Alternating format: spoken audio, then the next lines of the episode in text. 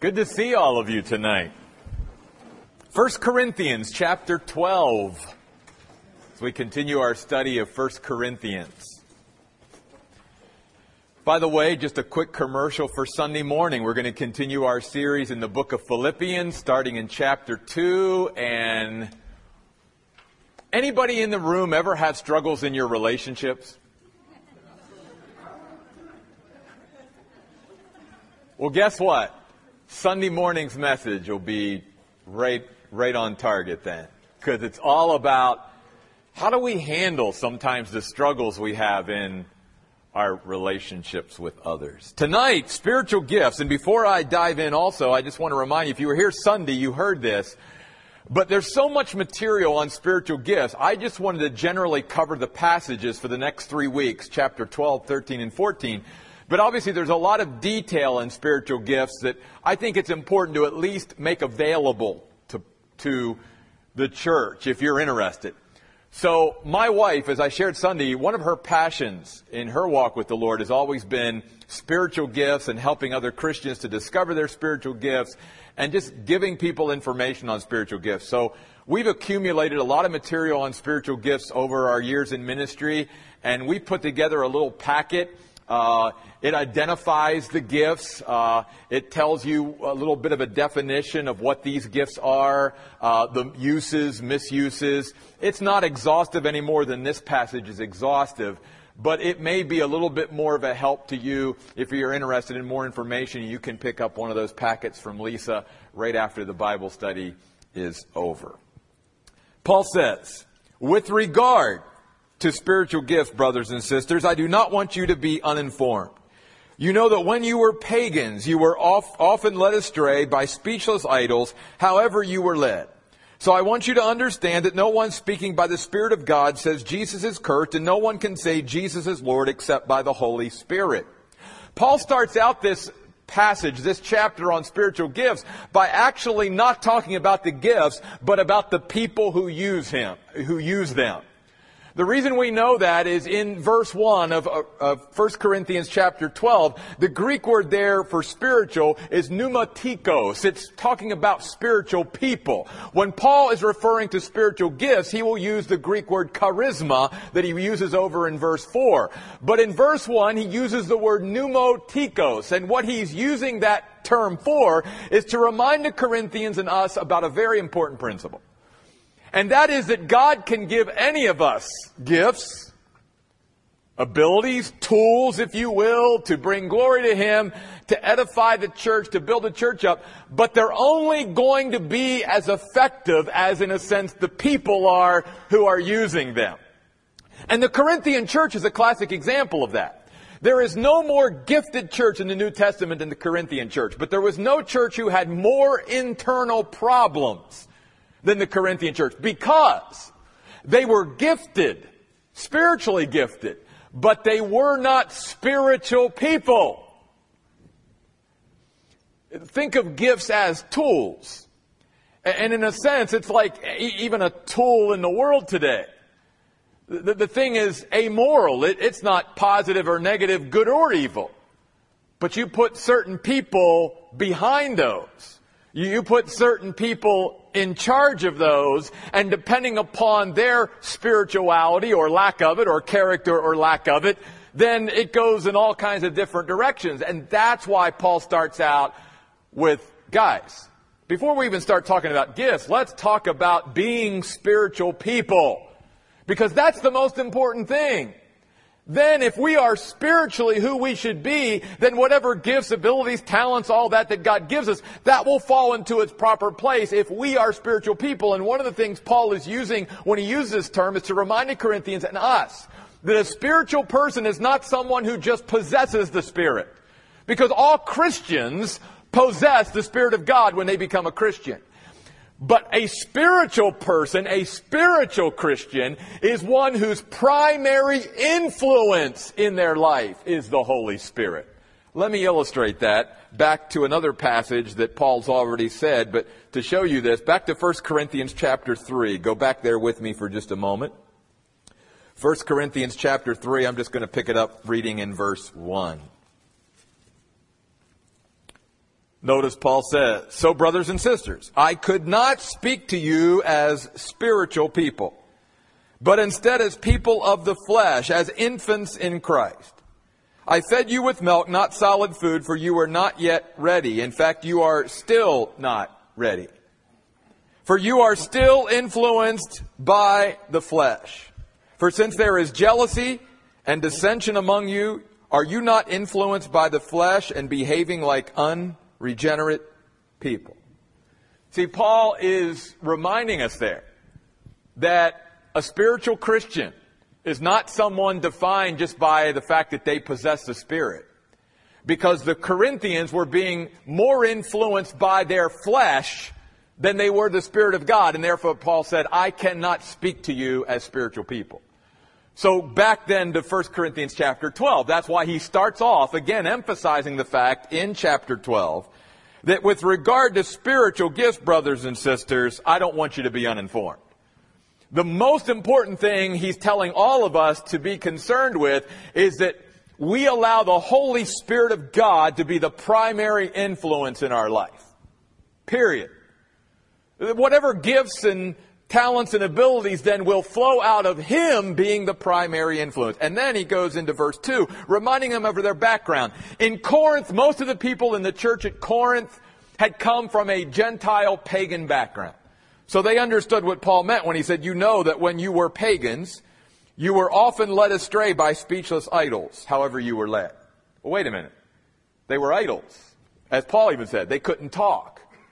But they were still being carried away, literally, is what the Greek means. How could they do that? Because as he's already said in other places in Corinthians, even though they were lifeless, speechless idols, there was a supernatural demonic power behind it all.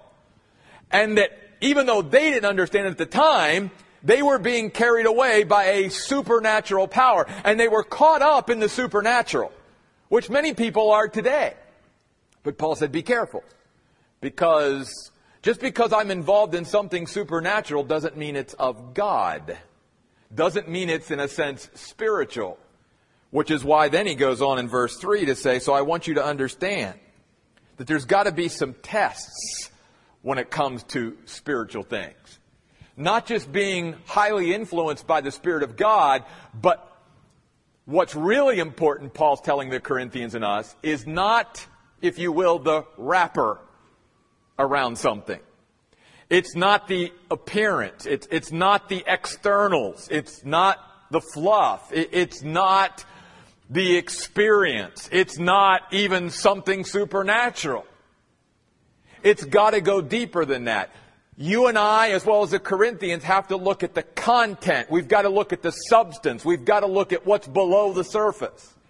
And that's why he uses the test of find out what the content or substance of these messages are.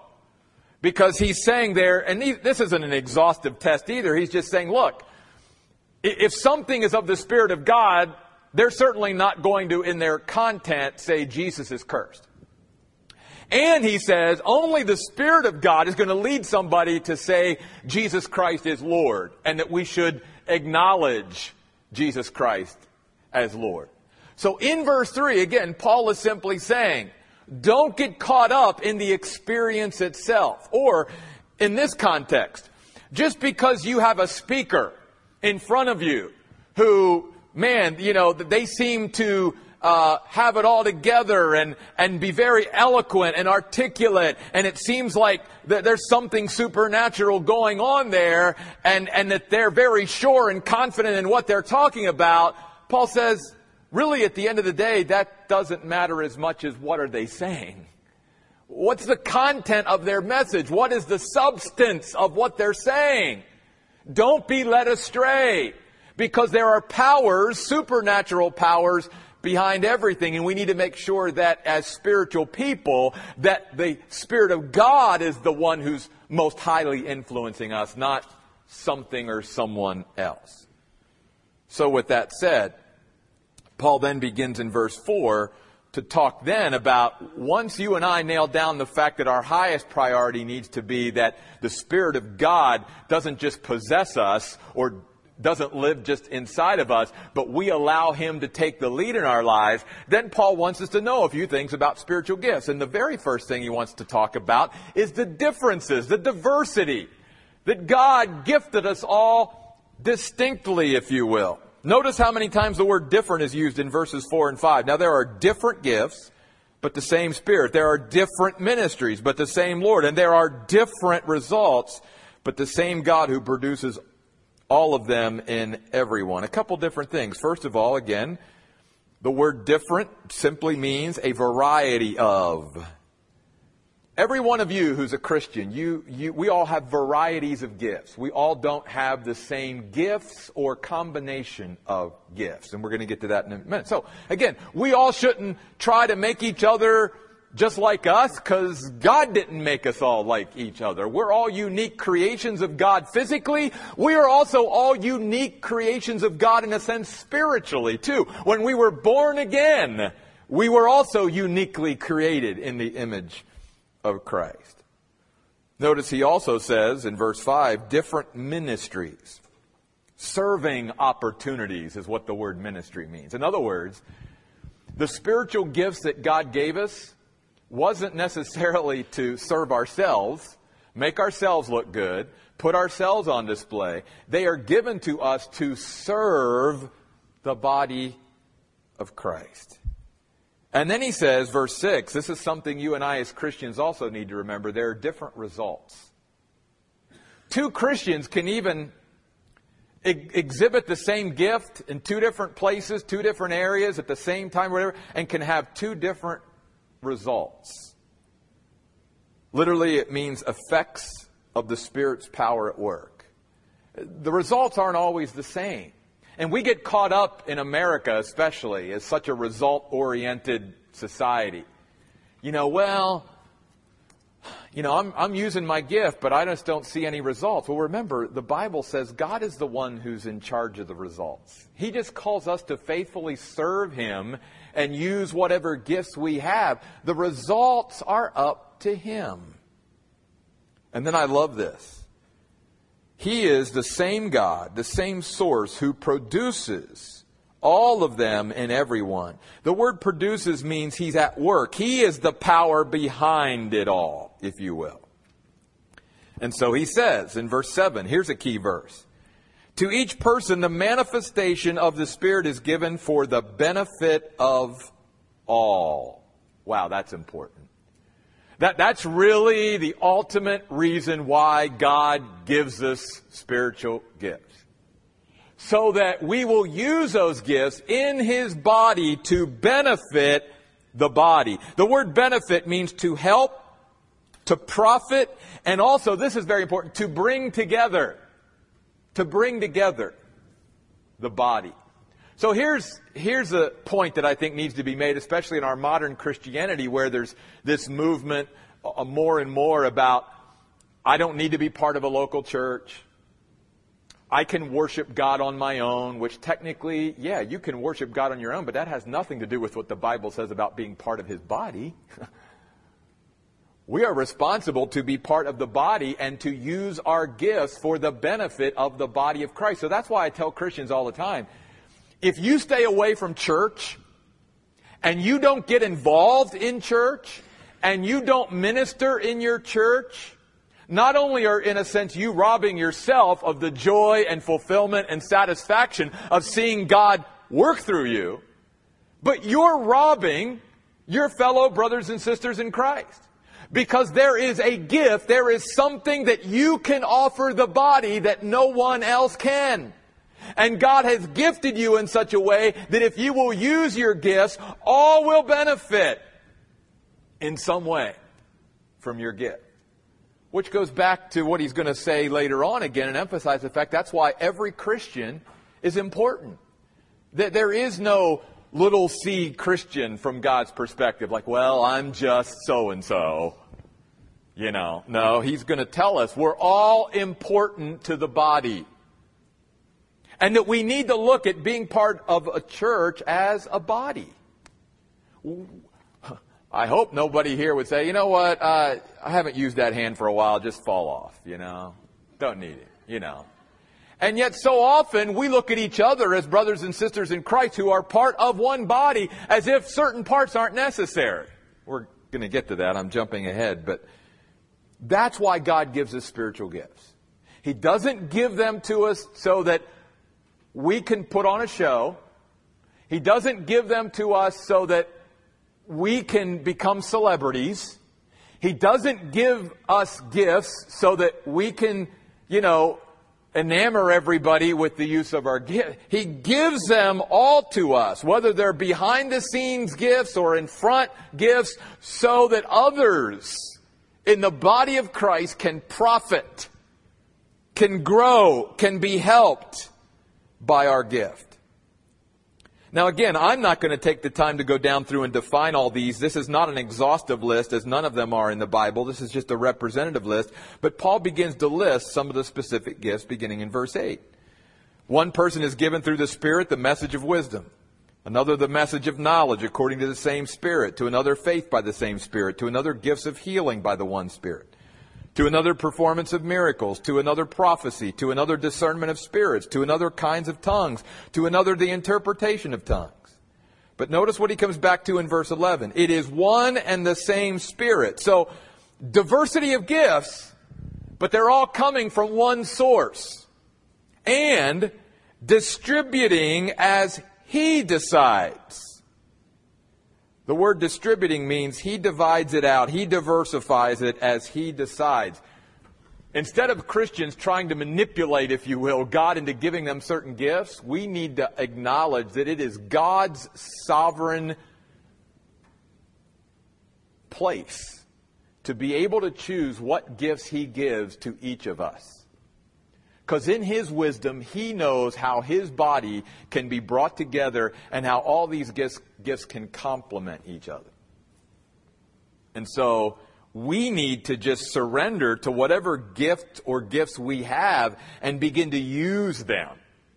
Because the Spirit is the one who decided what gifts we were given. And then the Bible goes on to say who produces all these things. Same word up in verse 6. Who is at work, who is the power behind it all.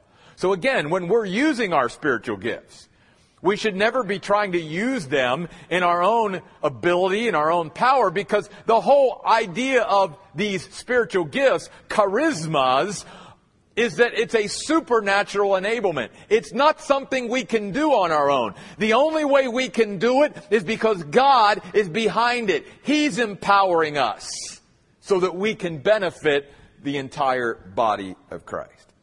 So he's talked about the importance of having the Spirit of God be our primary influence and understanding we all have a diversity of gifts. None of us are exactly alike. And we all then, because we're all different, we're all unique, then we all have some way that we can benefit the body that no one else can. But then he wants to come back to this whole unity Again, not uniformity. We're, we're all not alike. But that the fact that because it's the same God, if you will, the same Spirit behind it all, obviously then God is not going to give gifts to His body to where it fragments the body and causes division. It's supposed to bring us together.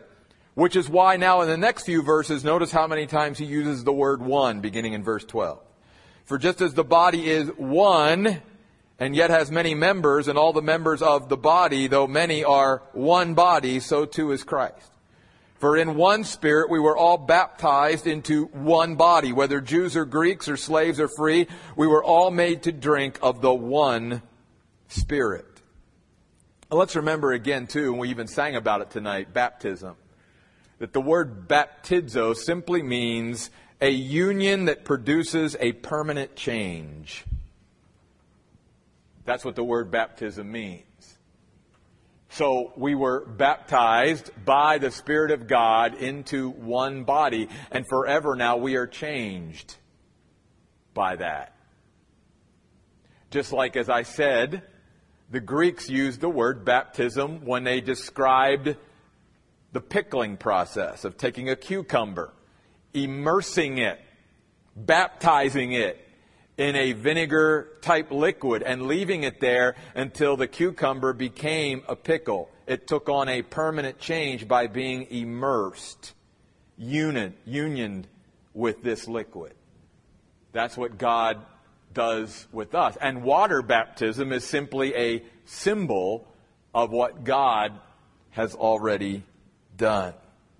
And then he goes on to say, verse 14, for in fact the body is again not a single member, but many. He's reminding us that we are part of something much bigger, much larger, much greater than ourselves. But also beginning in verse 14, he now begins to touch on the problem of inferiority. How many Christians, because of what gifts or gifting they have, they don't think they're that important. And so notice, beginning in verse 15, it's all about self-talk. It's not about what someone else is telling us. It's about what we tell ourselves. And can I just say, that's huge. That's one of the struggles that many Christians have is their self-talk, what they tell themselves. One of the best books I've ever read, other than the Bible, obviously, is Telling Yourself the Truth. If you've never read that book, I would encourage you to do so. It's an awesome book. Fact, I've got a couple of copies. I just need to bring them and just throw them out there. Because notice what verse 15, if the foot says to themselves, well, since I'm not a hand, I'm not part of the body, you know, I'm not important. They're over here, they look at the hand and say, well, I'm not a hand, so that must mean I'm, I'm less. Notice Paul says it does not lose its membership in the body because of that. Be careful what you and I tell ourselves. Be careful how we view ourselves and how we talk to ourselves. Paul says, none of us as the children of God should ever feel inferior to any other believer. Whatever gifts the Holy Spirit gave to us, He's the one that gave them. He gave them to everyone. All of us have a place. All of us have a purpose. All of us can have benefit in the body. And just because I didn't get something that someone else didn't or did, doesn't make me any less. So be careful, Paul says. Then verse 16, if the ear says, since I'm not an eye, I'm not part of the body. It does not lose its membership in the body because of that. In fact, Paul says, if the whole body were an eye, what part would do the hearing? If the whole were an ear, what part would exercise the sense of smell? And I love the fact that under the inspiration of the Holy Spirit, Paul used the physical body as a great illustration to every Christian because we get it. There are certain maybe parts of our physical body that we don't think are very important, but have it start giving us trouble or pain or, or we don't have it anymore and all of a sudden what we didn't think was very important was very important. I used to wonder when I was a kid, why did God give us toenails? What purpose do toenails have? And then I was playing football in high school and long story, it was my own stupidity, but I took my spikes off just to give my feet a rest during a water break and one of my teammates come by and his spike went right down through my toe. And of course, obviously, one of the byproducts of that was my toenail crushed and fell off. And try to put a sock on without a toenail. Ooh. So, every part has its place. That's what I want you to get tonight. Don't look at yourself as, well, you know, I don't have this particular gift or eh, it's not about that. God will take care of the results. Everybody has their place. And God simply wants all of us to find our place. Verse 18, but as a matter of fact, God has placed each of the members in the body just as He decided. Again, Paul is reminding us God was sovereign in the way He set or put or laid alongside each of us as believers in the body. As He decided. It was His sovereign will and wisdom that determined what gifts we were given. Then he says in verse 19 again, if they were all the same member, where would the body be? We, we gotta have differences because that's how the body comes together and really functions at its highest level. So now, Paul has touched a little bit on the problem of inferiority, but now beginning in verse 20, he also now talks about the other sort of flip side of that. The problem of superiority where certain people in the body, because of the certain gifts or gifting that they have, look at uh, down their nose at other Christians who don't have similar gifts. Notice what he says. So now there are many members, verse 20, but one body. So the eye now, now it's not the eye talking to the eye, talking to itself. Now the eye is saying to the hand, I don't need you. Literally, it means of no usefulness. Think about that. How foolish would it be for our eye to say to our hand, I don't need you? I'm the most important part. Obviously, that's not true. So again, there's the problem of inferiority where many Christians don't feel like they belong, that they're important. But then you've got the other problem where you've got Christians who are lifted up in pride, especially those who have what we call upfront gifts, where they're the ones that are up front, where they can tend to think that they're more important than anyone else. And Paul's going to get to that in just a moment. That's simply not true. Or at least it shouldn't be true in the body of Christ. Nor in turn can the head, verse 21, say to the foot, I don't need you. On the contrary, those members that seem to be weaker are essential. Literally indispensable. Could not do without. Now I think, my personal opinion, is that what Paul is referring to here down through this passage now is, is giving us an illustration of external, internal.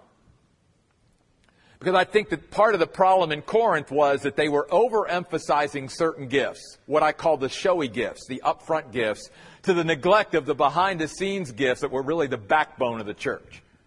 And everybody was fighting and clamoring to be up front and to be on display because they wanted to make a name for themselves and nobody wanted to do the behind the scenes work.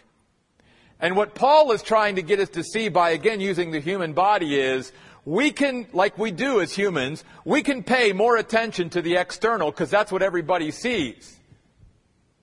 But would we really be able to live at all without a heart, lungs, liver, all that internal stuff that is really what is the most important thing?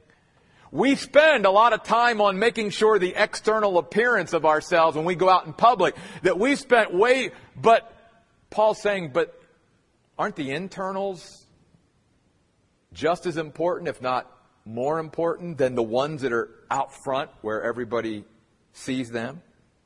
That's why he says in verse 23, and those members we consider less honorable, less esteemed, less valuable, we clothe with greater honor. We actually cover them up.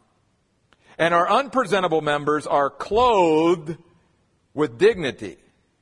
In a sense, what Paul's saying is we usually give more time and attention to things that we don't think are presentable, even externally. Have a blemish or, you know, how like my hair gets out of place and I have to make sure, you know, it's all there and stuff. So he's saying, even externally, when we look in a mirror or something or we see something out of whack, we make sure that we take more time and attention to get that right so that when we go out in public, we're more presentable. Paul says, well, then you're giving more attention to something that you, you think you've got a little bit of a problem with or that's lacking in some way. So Paul says, you do the same thing even by the way that you live your lives. But he says in verse 24, our presentable members do not need this time and attention. If everything's good in a certain area, then we don't spend much time with it. Instead, God has blended together the body. I love this. The words blended together literally mean in the Greek combined in order to unite.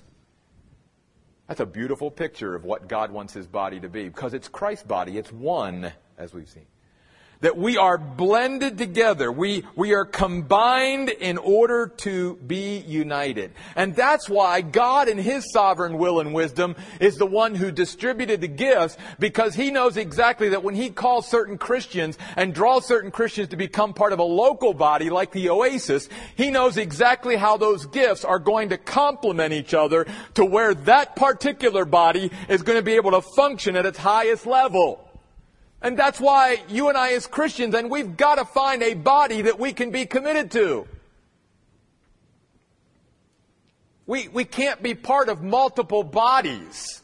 We're never going to really then be able to truly find our place and function in the way God intended for us to function. So then Paul says, God has blended together the body, giving greater honor to the lesser member. In other words, the ones that are behind, the ones that are underneath. And what Paul, I think, is just reminding the Corinthians of is, is what the principles of the word teach. That God places honor upon those who are willing to serve. Just like his son to take the towel and to wash people's feet. It's exact, and remember Jesus said, the greatest in my kingdom is the servant of all. If you want to be great, here's how you live. You, you, you humble yourself and, and you serve. If, if, if you don't want to be of much account in my kingdom, then you're going to make yourself this, you know, grand poobah who tells everybody else what to do, and you have other people serving you all the time. And Jesus says, no. No, not in my kingdom. In the world, that's the way it is. But not in my kingdom. I give honor to those who serve, especially to those who serve behind the scenes, who don't maybe get the applause and the credit and all of that. God honors especially those because they're the ones that truly are exhibiting the heart of God in all of this.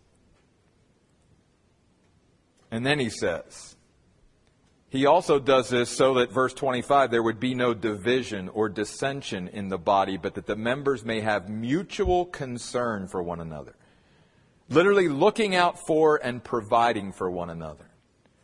And I just want to stop and say, obviously, again, we could always do better, and hopefully we will, but the heart of the people at the Oasis, you guys are just tremendous. And not only how you look out for each other, but just like with things like Market on the Move on Saturday and just taking meals to people and all that kind of stuff, you, you really look out for each other. And to, that's what God, He loves that because that's why He brought us together. Again, and doesn't that give us then the picture of the church that the church is to be about relationships where we are literally connected to each other? Where he goes in verse 26 to say, if one member suffers, everyone suffers with it. If a member is honored, all rejoice with it. See, the body of Christ should share in the joys and sorrows of one another. Well, let me ask you a question. How does that happen if you don't even know who's in the body? If you don't have relationships, I mean, real meaningful relationships with people in the church, how's that going to take place? That's why God said, I designed my body to be connected to each other. So that they know what each other's going through so they can help each other and encourage it. Not that they're up in each other's business in a, in a bad way, but so that if there is a need there, if there's something that they can do to help, they can look out for each other. That's, that's what the body's all about. And then in verse 27, he says, Now you are Christ's body, and each of you is a member of it. By the way, I love the word body in the Greek language. It literally means to cast a shadow. And I love that because that's really what the church, every local church and the church in general, that's what we should be doing. We should be casting a shadow of Christ or for Christ everywhere we go. That's what his body should do. That's what a body does. It casts a shadow. And then again, he goes through not an exhaustive list, but a representative list beginning in verse 28. We'll wrap it up here in five minutes. And each of you, God has placed, again, set or put in the church. First apostles, second prophets, third teachers, then miracles, gifts of healing, helps, gifts of leadership, different kinds of tongues. Not all are apostles, are they? Not all are prophets, are they? Not all are teachers, are they? Not all perform miracles, do they? Not all have gifts of healing, do they? Not all speak in tongues, do they? Not all interpret, do they? In other words, again, diversity. We complement, we're all from the same source, But God gives us all uniqueness, even with our spiritual gifting, so that we all then can benefit the body in some way. And then in verse 31, he ends this great passage with these words to the church. The reason I know it's to the church and not to individuals is because the word you there in verse 31 is plural. He's speaking now to the church at Corinth who always desired the upfront, showy gifts, which were really the ones causing all the problems. And Paul said, I want you as a church to burn with passion for greater gifts. And the greater gifts in this context isn't always the upfront, showy gifts. It's the behind the scenes service and ministry that many times goes unnoticed. It is really the backbone of any church, as Paul says. And then Paul says, no matter what our gifts are, no matter what abilities, talents, place God has for you, Paul said, I've got something that I want to talk to you about that literally blankets it all. And that is love. Which is why he ends chapter 12. Well, now I will show you a way, a way that is beyond comparison, a way that is superior, a way that is excellent. That however we use our gifts, however we seek to serve the body, it should always be done out of a heart of love. And so next week we're going to teach on this great passage, 1 Corinthians 13, the love chapter, on the character and the priority and the perseverance and the permanence of love. That's why 1 Corinthians 13 in the context is right smack dab in the middle of the two most important passages on spiritual gifts in the New Testament 1 Corinthians 12, 1 Corinthians 14. No accident that love is right in the middle of it all. Because part of what was happening in Corinth again is these were unspiritual people. Oh, they were saved, they were Christians, they possessed the Spirit, but the Spirit of God was not their primary influence. And they were doing these things, but they weren't very loving. And they weren't doing them out of love and for love. And so Paul says again, I gotta call you back to let's make sure that the way we treat each other, the way we move with each other, the way we interact with each other, the relationships that we have, that it all comes from this great reservoir of God's love that He pours out in our lives each and every day. Again, generally we went through 1 Corinthians 12, but I know maybe many of you have maybe questions or you just would like some more information. One of the things in this packet is actually a spiritual gifts test that Lisa and I really like that can help Christians by answering some simple questions find out what their spiritual gift is. I know there's lots of tests, there's lots of stuff out there. It's just our preference, so we're not saying it's the only one. Uh, but anyway, if, if, some of you would like this material, uh, just come by and see Lisa and grab one off of her on your way out the door. And I just want to thank you guys again for being here tonight. Don't forget, uh, the women have Bunko Thursday night, and then uh, the Women of Virtue our meeting Saturday. This is for all women who want to be a part. And I'm telling you, this group is growing so much, we might have to find another place other than a home for all these gals. And uh, of course, Saturday, uh, the uh, men's softball is in the playoffs. Uh, so if you want to go and cheer on our men's softball team this Saturday, uh, that's on Saturday. And then, of course, Sunday, I'd love to see you all at church on Sunday because we're going to just have a great time. So, anyway, have a great rest of the week. Let's close in prayer. God, thank you so much for just being such a giving God. Not only, Lord, giving us salvation, giving us your righteousness in place of our sin, but giving us your Holy Spirit to be the primary influence in our life, to help guide us. And then, God, thank you for the gifts these gifts that are of your grace. We, we didn't earn them. We don't deserve them. They are simply more of your grace that you just bestow in our lives to just even give us more bless, uh, more blessing, more purpose, more fulfillment, more satisfaction, more joy as we see you work through us and just do supernatural things through just frail, limited human beings made of dust. God, thank you. Thank you for just making us so high of value. And yet, God, in the body of Christ, so often we don't value ourselves like we should, or we devalue other believers. So, God, help us to truly come together as your spiritual gifts really are given to us to do. Help bring us together, Lord, by your Spirit and by the by the uh, giving of these gifts and the use of these gifts in your body to truly unite our hearts and bring us together so that God, we will form a body that truly looks out for each other, that truly loves and cares about each other. When one of us is hurting, all of us are hurting. When one of us is rejoicing and celebrating, we all should be rejoicing and celebrating because we're all tied together. We're all part of one body, the body of Christ. So God, just lift us up tonight. Take us out of here, Lord, again, just so encouraged by the fact that not only can we call ourselves God's children, but the fact, Lord, that you have given us such wonderful opportunities to truly bring honor and glory to you and to profit and benefit and help other people all around us if we'll just follow what your word says.